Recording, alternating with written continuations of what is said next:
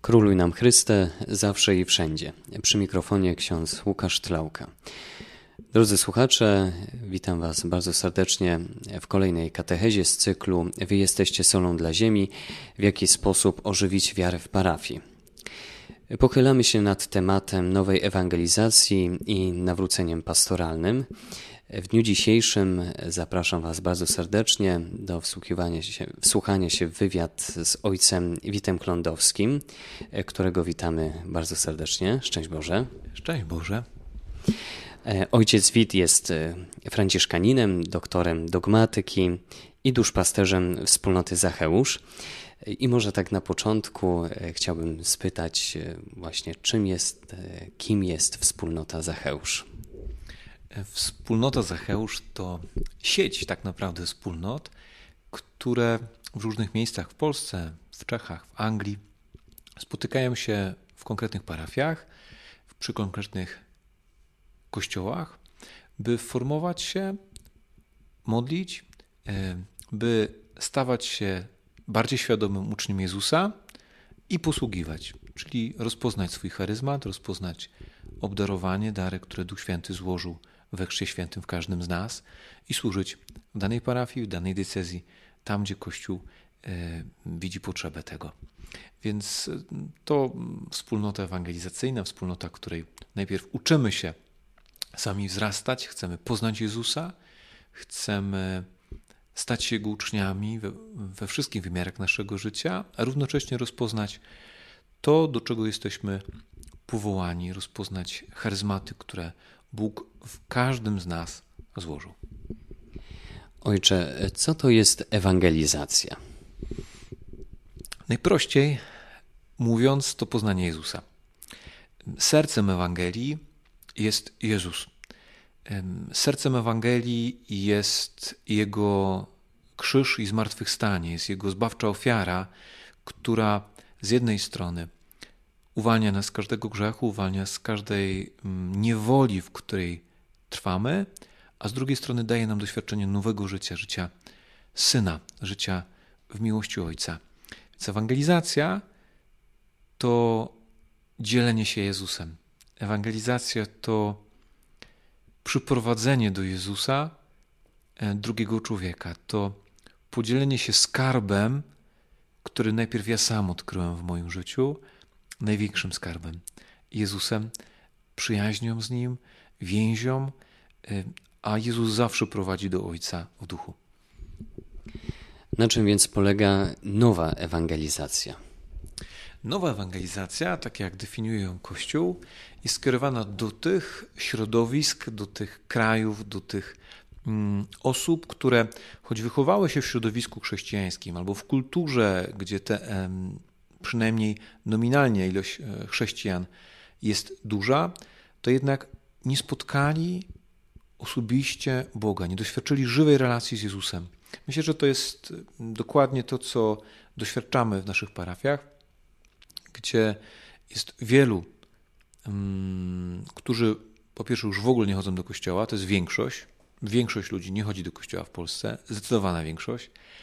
Um, choć pewna zwyczaje chrześcijańskie mm, znają, choć mają pewne mm, pojęcie o Bogu, nigdy nie spotkali Jezusa Ewangelii, nigdy nie doświadczyli mm, Jego miłości i dlatego żyją poza też Kościołem, bo najpierw trzeba poznać Jezusa, by móc e, zacząć żyć w Kościele. Więc nowa ewangelizacja jest skierowana do tych osób, do tych krajów, do tych y, miejsc, gdzie, gdzie, gdzie Jezus już nie jest znany.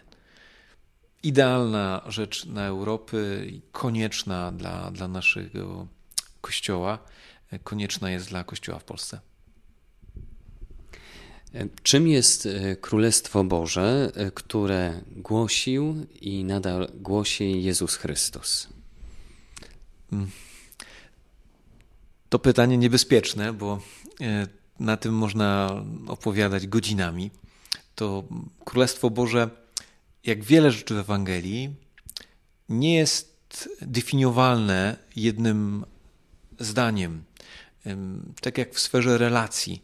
nie można wytłumaczyć e, miłości do swojej mamy, do swojego taty. E, można jemu pisać, ale nie jestem w stanie przekazać tego doświadczenia, bo relacja jest czymś, co jest osobiste i nieprzekazywalne. Takie Boże Królestwo, które głosi Jezus, jest pewnym misterium. Teologia nazywa różne przestrzenie misterium. Misterium czasami tłumaczymy na język polski dosłownie jako tajemnica i kojarzy nam się z czymś no po prostu nieznanym, co, co, co, co nie jest dobre. Śmialiśmy się kiedyś na wykładach z dogmatyki jako bracia, że w sumie wszystko jest tajemnicą. Jak tak słuchamy tych, tych e, wykładów, to, to, to po co o tym gadać, jak to w sumie wszystko jest tajemnicą. Ale właśnie nie, to chodzi o słowo misterium. Misterium to pewna rzecz, którą, mm, która choć nie da się jej całej ogarnąć, to można na nią rzucić światło, snop światła i z różnych stron ją oglądać. Tak jak mogę opowiedzieć o mojej relacji z moimi na przykład rodzicami, y, opowiadając, rzucam różne snopy światła, aby drugi człowiek mógł sobie to wyobrazić do jakiegoś stopnia. Taki Boże Królestwo jest taką kategorią, na którą można rzucać światła. Prosto mówiąc, jak ja staram się tłumaczyć, czym jest Boże Królestwo, Boże Królestwo to miejsce, to przestrzeń, gdzie żyje się Ewangelią. To jest wszędzie tam, gdzie jest pełniona wola Boża, czyli żyjemy według Ewangelii. Boże Królestwo to słowo, Boże Królestwo to są znaki, Boże Królestwo to konkretna przestrzeń miłości. Idzie to, ja to tak często porównuję i to mnie zawsze tak łatwo dotykało, kiedy, kiedy oglądałem mm, na przykład e, świadectwo przebaczenia mm, jednej drugiej osoby, która doświadczyła poważnej krzywdy. E, jak się słucha świadectwa prawdziwego przebaczenia, na przykład Eleni, która przebaczyła mordercy swojej córki, to czuć, że to jest królestwo. E, to tego nie trzeba definiować. Słuchając tych słów pełnych wiary, pełnych miłości, przebaczenia, to nie mamy problemu mm, powiedzieć, co to jest królestwo. To jest to. Kiedy widzimy świadectwo człowieka uzdrowionego po przyzwoitym uzdrowienie, po, po jakimś czuwaniu, i daje świadectwo niesamowitej przemiany w życiu, to, to, to, to jest królestwo, to są znaki królestwa.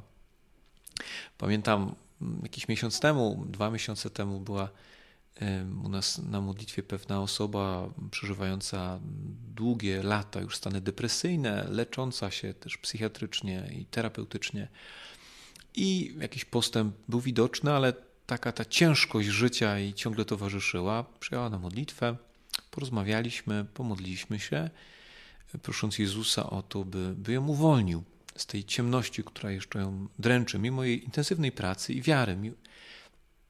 Hmm, skracając całą sytuację, hmm, po wyjeździe dostałem SMS-a, że jakoś tak jaśnie jest na tym świecie, jak wyjechała. Dostałem po miesiącu hmm, kolejne świadectwo, że od tego dnia, z dnia na dzień czuje się lepiej. Z dnia na dzień jest, jest, jest doświadcza mm, radości, tego jakby jakaś zasłona została mm, ściągnięta. To jest królestwo. To jest coś, co widzimy bardzo realnie. Możemy zobaczyć, usłyszeć, dotknąć.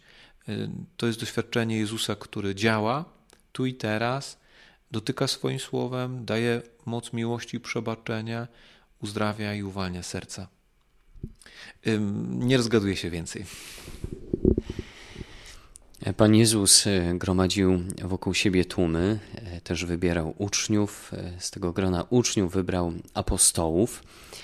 Na czym więc polega bycie uczniem Jezusa, tym uczniem, który doświadcza Królestwa Bożego?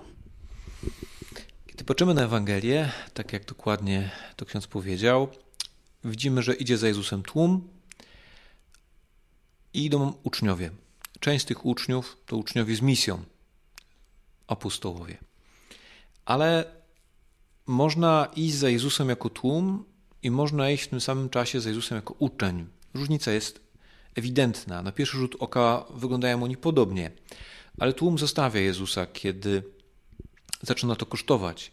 Tłum idzie tylko wtedy, kiedy mu się to opłaca. Uczeń to ktoś, kto poszedł za Jezusem, bo się czuje wybrany. Mm, tłum idzie dlatego, bo traktuje go jako mm, ciekawostkę, jako kolejną szansę zyskania czegoś, jakiejś, jakiegoś zysku. Uczeń idzie, bo ma relację z nauczycielem, bo ma relację z mistrzem. Więc być uczniem to mieć relację z Jezusem. Osobistą, codzienną e, e, relację. I to pytanie dla mnie, dla ciebie, czy tę relację przeżywam dziś, teraz, czy jako dziś obecną, aktualną. Nie sprzed pięciu lat, nie sprzed Dnia Bierzmowania czy Sakramentu Święceń, ale, ale dziś. Um, uczeń to ten, kto ma tą relację z Jezusem, spędza z nim czas. Jezus spędzał czas ze swoimi uczniami, miał dla nich czas. Odchodził od tłumów, by uczyć swoich uczniów, by, by ich prowadzić, by pogłębiać ich przeżywanie wiary. E, uczeń to w końcu ten, kto jest gotowy pójść za mistrzem, biorąc swój krzyż.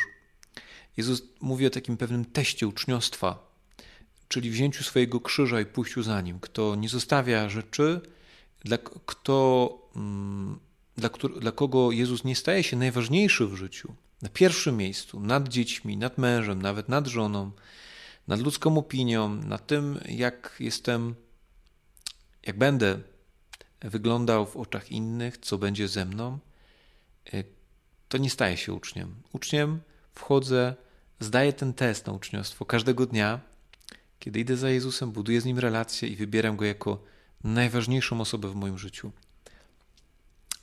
To znaczy być uczniem. Tak mi się wydaje. Mówiąc o nowej ewangelizacji, e, dotykamy także pojęcia nawrócenia pastoralnego, które pojawia się e, w tej tematyce. E, na czym polega i czym jest w ogóle nawrócenie pastoralne? Kościół uczy już od tak naprawdę kilkunastu lat, jak nie kilkudziesięciu, mm, o pewnej potrzebie zmiany naszej mentalności nazywane jest to tak ogólnie nawróceniem pastoralnym. Ma to wiele wymiarów. Mm, papież Franciszek kładzie duży nacisk na, na temat odejścia, klerykalnego podejścia, klerykalizacji, e, grzesznej klerykalizacji, co wywołuje duże też napięcia. Widzimy to w kościele. To wywołuje pewne oburzenie, jako pewne zrzucanie pewnych tradycji, które, które jednak są tradycjami przez małe te.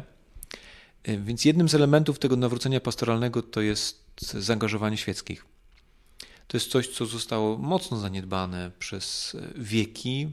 Mm, ten proces klerykalizacji już od wczesnego średniowiecza postępował, sprawiając, że świeccy mm, byli tylko biernymi elementami, brzydko mówiąc, kościoła, śmialiśmy się czasami tak w gronie, w gronie też braci, że to chodziło o to, że mają być mierni, bierni, ale wierni. Mm, mają chodzić do kościoła tak naprawdę, mm, odsłuchać mszy świętej, złożyć ofiarę i za bardzo nic więcej się od nich nie oczekiwano, ani nawet nie chciano, by coś robili więcej.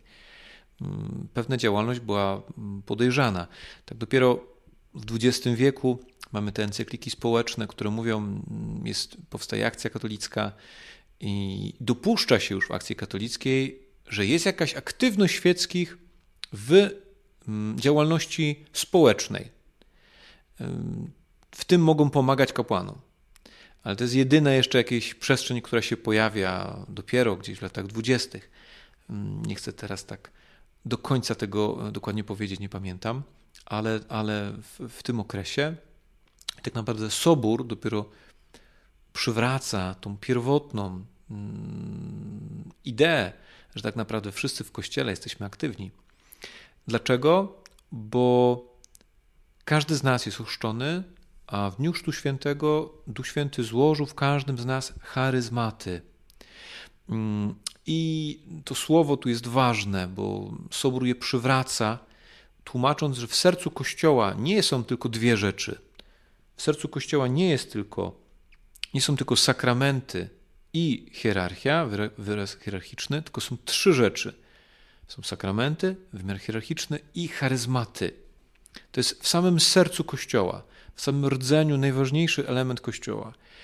Przywrócenie tej, tej logiki, hmm, najpierw na poziomie teologii, zaczęło hmm, się pojawiać. Sobór to przedstawił jasno, ale przebijało się to przez teologię i przebija wciąż dalej. Ale praktycznie oznacza to, że tak naprawdę każdy świecki, każdy człowiek ochrzczony jest, staje się uczniem, a jak odkrywa swoje uczniostwo, odkrywa to, że Jezus mnie obdarzył, to nagle odkrywam, że mam konkretne dary, którymi mogę służyć w kościele, a nawet powinienem, bo jak nie służę, to nie jestem w pełni uczniem. Uczniem jestem dopiero wtedy, kiedy zaczynam być aktywny, kiedy zaczynam stawać się też apostołem, uczniem z misją, odkrywam, że mam misję.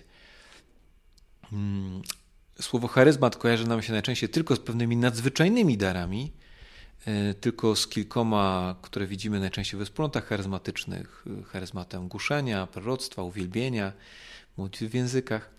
Ale tak naprawdę jest to tylko drobny wycinek charyzmatów, które Duch Święty swojej obfitości daje. Mamy charyzmaty pastoralne, czyli charyzmaty, które, dzięki którym dane osoby się mogą angażować w pomoc, konkretną pomoc pastoralną, pomagać w tej dziedzinie, w parafii. I dzieje się to. To są osoby, które prowadzą działalność doradców i rodzinnych, małżeńskich. To są różne, różne rodzaje coachingu. To jest tak naprawdę osoby, które prowadzą terapię gdzie są wartości chrześcijańskie, psychoterapię, mm, psychologowie, terapeuci. Tak, to jest cały ten wymiar osób, które są animatorami, które w parafii bezpośrednio i w diecezji głoszą, nauczają, przygotowują y, małżeństwa, przygotowują młodzież, przygotowują dzieci. To się zaczyna dziać. To powinno być normalne w każdej parafii, że są osoby, które, które mają te charyzmaty pastoralne. Mamy charyzmaty związane z posługą mm, uzdrowienia i więc i modlitwa uzdrowienie, ale też tak naprawdę charyzmaty związane z miłosierdziem, uzdrowienie przez miłosierdzie, przez pomoc potrzebującym, osobom w trudnych sytuacjach i tak dalej, i tak dalej. Mógłbym o tym gadać godzinę, więc nie, nie, nie, nie będę rozwijał. To jest jeden element nawrócenia pastoralnego, ale potężny, bo kiedy uświadamiamy sobie, że nie wszystko musi wisieć, przepraszam za słowo, na księdzu, e, tylko kapłan jest i też on nie ma tych wszystkich charyzmatów i on nie jest w stanie zrobić różnych rzeczy, nie jest w stanie przygotować młodych do bierzmowania w dzisiejszym świecie dobrze, e, nie jest w stanie sprawić, że oni po bierzmowaniu będą chodzić do kościoła, że oni spotkają Jezusa w czasie tego bierzmowania bez pomocy innych, nie jest w stanie przygotować e, tych dzieci, a tym bardziej rodziców ich do tego, by, by oni sami potrafili przygotować dzieci do przeżywania głęboko swojej wiary i tak dalej, i tak dalej. Dopiero razem, jako Kościół, jako lokalny Kościół, gdzie każdy rozpoznał swój charyzmat, jesteśmy w stanie sprostać tym wszystkim wymaganiom, jesteśmy w stanie skutecznie ewangelizować w dzisiejszym świecie. Innym takim elementem tego nawrócenia pastoralnego jest y, wizja parafii jest wizja parafii mm, od takiej mm, firmy mm, usługowo-sakramentalnej, która jest pewna, zarządza pewnymi danymi, administruje pewnymi dary, danymi, daje pewne papiery, pozwolenia i, i tego typu rzeczy i udziela sakramentów, do przejścia e, na mentalność e, uczniostwa, czyli parafia, która jest miejscem odkrywania, przeżywania swojej wiary, doświadczenia wspólnoty. W małych wspólnotach najczęściej, bo parafie są duże, więc w małych wspólnotach mm, odkrywam swoją, swoje uczniostwo, wzrastam we wspólnocie uczniów, tylko wtedy mogę wzrosnąć.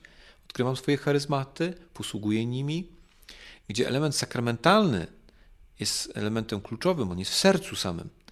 ale człowiek nie składa się z serca tylko. Jak się samo to serce nie przeżyje, potrzeba tego wszystkiego dookoła. Więc cały to, ten wymiar mm, przejścia tylko z, sakram, naprawdę sakramentalizowania do ewangelizowania mm, jest, jest, jest ważnym elementem nawrócenia pastoralnego. Jest tego jeszcze wiele, wiele, ale to podstawowe, które, które noszę w sercu. Ojcze, przejdźmy może do wymiaru bardziej e, pragmatycznego, e, wymiaru bardziej pastoralnego. W jaki więc sposób dzisiaj e, mamy ewangelizować? Mm. Znowu bardzo szeroki temat. Podzielę się tym, jak widzę, mm, jak ewangelizacja, jak działa w parafiach. U nas, czy w Polsce, czy w Anglii, gdzie, gdzie najwięcej widzę um, doświadczeń takich pozytywnych, co działa. Um, w jaki sposób może parafia stać się takim miejscem, w którym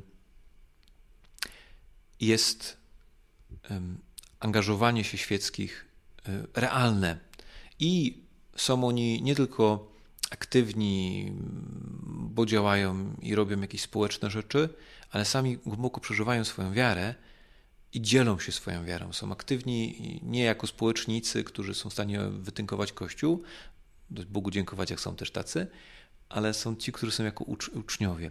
Więc pierwsza rzecz, warto wykorzystać w parafii to, co już działa, to, co i tak musimy robić. Czyli musimy przygotowywać do pierwszej komunii, musimy przygotowywać, musimy i chcemy do bierzmowania. Trzecie takie miejsce spotkania z ludźmi e, oczywiste to jest przygotowanie do sakramentu małżeństwa. E, przygotowanie tych trzech sakramentów można spróbować zorganizować, zrobić na sposób ewangelizacyjny. Myślę, że u nas w diecezji to piękny przykład jest przygotowania do bierzmowania, które decyzja jest w procesie tworzenia tych struktur, by stało się to powszechne, czyli od przejścia od tego, że to wszystko bazowało właśnie na jakichś naprawdę no, pewnych konferencjach, najczęściej prowadzonych wszystko przez e, kapłanów, do pewnej elementu ewangelizacyjnego. Są rekolekcje ewangelizacyjne, czyli jest przestrzeń, gdzie mogą spotkać Jezusa, usłyszą konferencje, usłyszą pewne głoszenia, które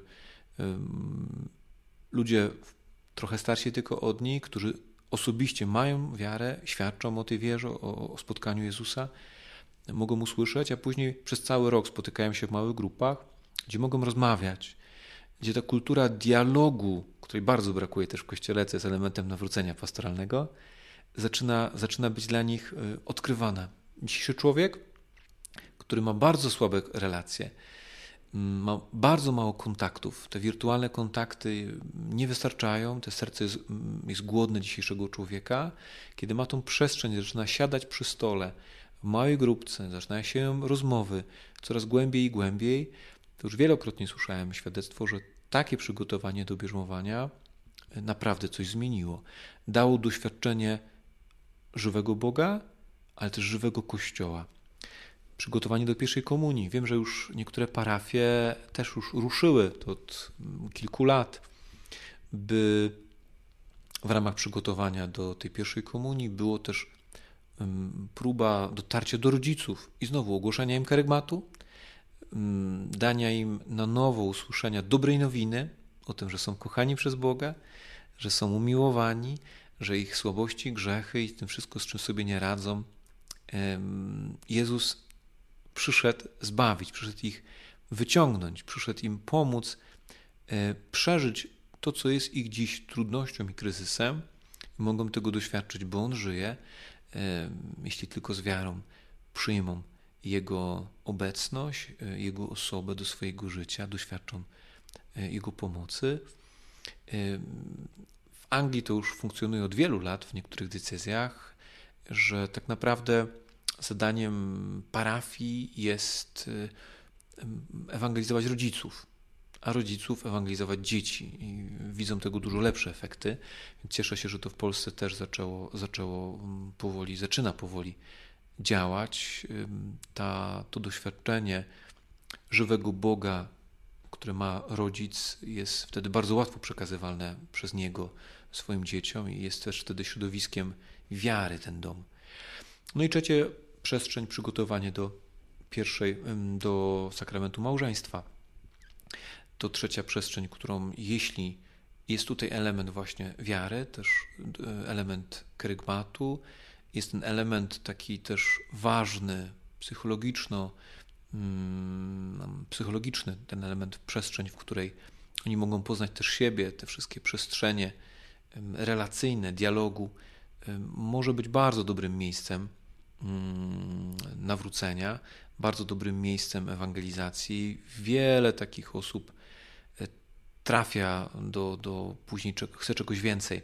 Robimy tutaj w Cieszynie już od lat taki kurs Kana Galilejska, która jest przygotowaniem do bierzmowania, takim intensywnym, weekendowym, w której jest mm, głoszenie Jezusa, jest też wszystkie te nauki, które powinny być w przygotowaniu, ale są też świadectwa. Prowadzą to małżonkowie zawsze z jednym kapłanem i oni świadczą o swojej wierze.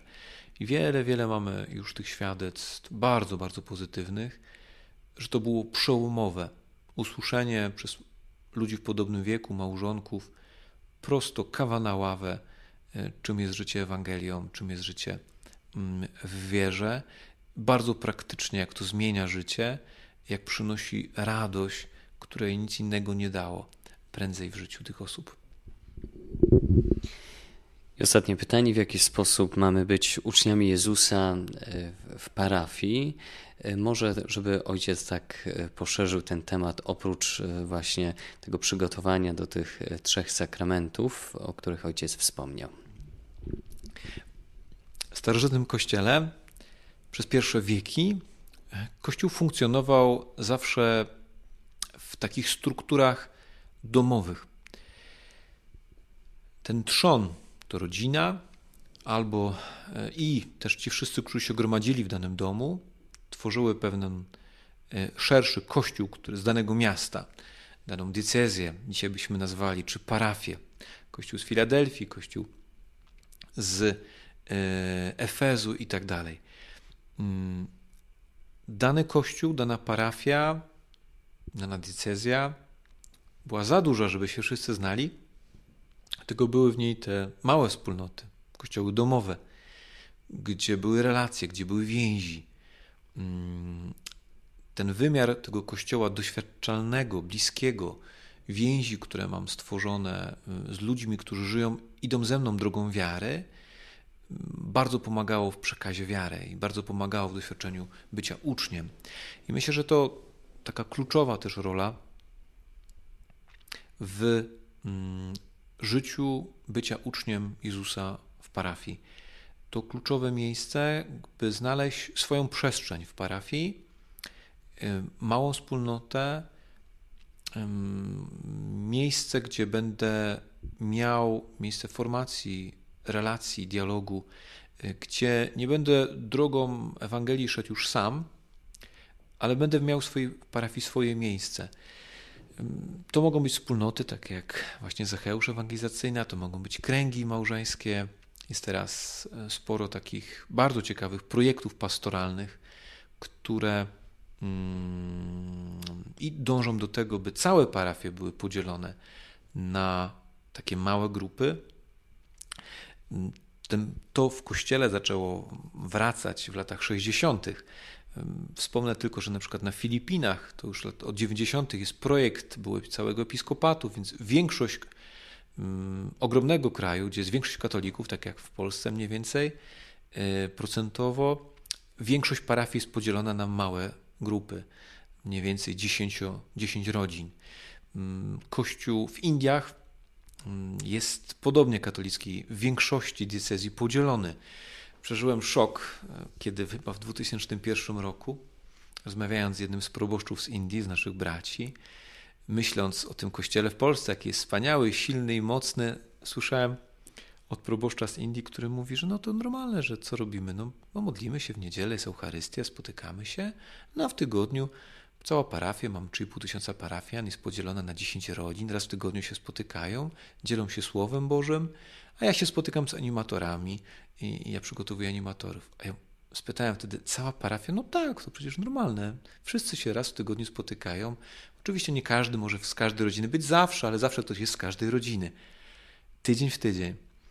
I, I wtedy zrozumiałem, że naprawdę Kościół w Polsce się musi wiele, wiele uczyć, bardzo pokornie popatrzeć na, na to doświadczenie Kościoła, który wydawał nam się misyjny, ale tak naprawdę jest w życiu Ewangelią, takim uczniostwie, często dużo bardziej dalej za, zaangażowany, rozwinięty niż, niż u nas. Więc to znalezienie takiej przestrzeni dla nas, dla każdego z nas w parafii jest, y, jest istotne. Mm, to może być właśnie mała grupa, może być wspólnota, może być jakieś dzieło, które, które się angażuje, jak Caritas, y, konkretna, konkretne miejsce, gdzie, gdzie się identyfikuje, i gdzie jest też miejsce formacyjne, miejsce spotkania relacyjne, słuchania, karmienia się Bożym Słowem. Myślę, że to jest klucz. Tych, tych, tych dróg jest oczywiście więcej, ale to znalezienie swojego miejsca jest pierwszym krokiem. Później pojawiają się następne, właśnie by odkryć swój, swoje, swój charyzmat i odkryć, co Duch Święty mówi do Kościoła konkretnego w danej parafii, e, jakie nowe przestrzenie mogą się pojawić. Niemożliwe jest, by dać jedno rozwiązanie dla wszystkich ludzi. Niemożliwe jest stworzyć jednego, jednej narzędzia, metody ewangelizacyjnej dla wszystkich. Tak naprawdę parafia, mm, dobrze funkcjonująca parafia ma kilkanaście albo i więcej różnych przestrzeni, gdzie są zaangażowane osoby świeckie, działają aktywnie, a w każdej tej przestrzeni dany parafianin może spotkać Jezusa, może poznać, poznać Go. To jest właśnie grupa, która się zajmuje dziećmi, młodzieżą. Y, Kościół w Stanach bardzo też bogaty, zróżnicowany, ale w wielu, wielu miejscach ma no, na, nasz, na nasze kategorie, takie polskie, no, niespodziewany sposób rozwinięty te przestrzenie, takie diakonie, gdzie w danej parafii jest po kilkanaście różnych diakonii, które się posługują ubogim, posługują bezdomnym, posługują osobom samotnym, posługują osobom starszym, y, którzy posługują właśnie przy, do pierwszej komunii, dla młodzieży w kościele na przykład w Anglii czy, czy w Stanach jest czymś normalnym, że jest e, zatrudniona osoba do ewangelizacji młodych i zatrudniona osoba druga do ewangelizacji dorosłych. Gdzie dla nas to jeszcze jest często nie do przekroczenia takiej naszej mentalności, ani nawet w pewnym takim zarządzaniu finansowym parafiami i decyzjami, więc to są wszystko takie różne, różne pomysły, które E, które warto rozeznawać, patrzeć, co się dzieje w Kościele, bo Duch Święty porusza Kościół katolicki bardzo mocno i pięknie, ale my potrzebujemy też pozwolić, dać mu się poruszyć tutaj w Polsce.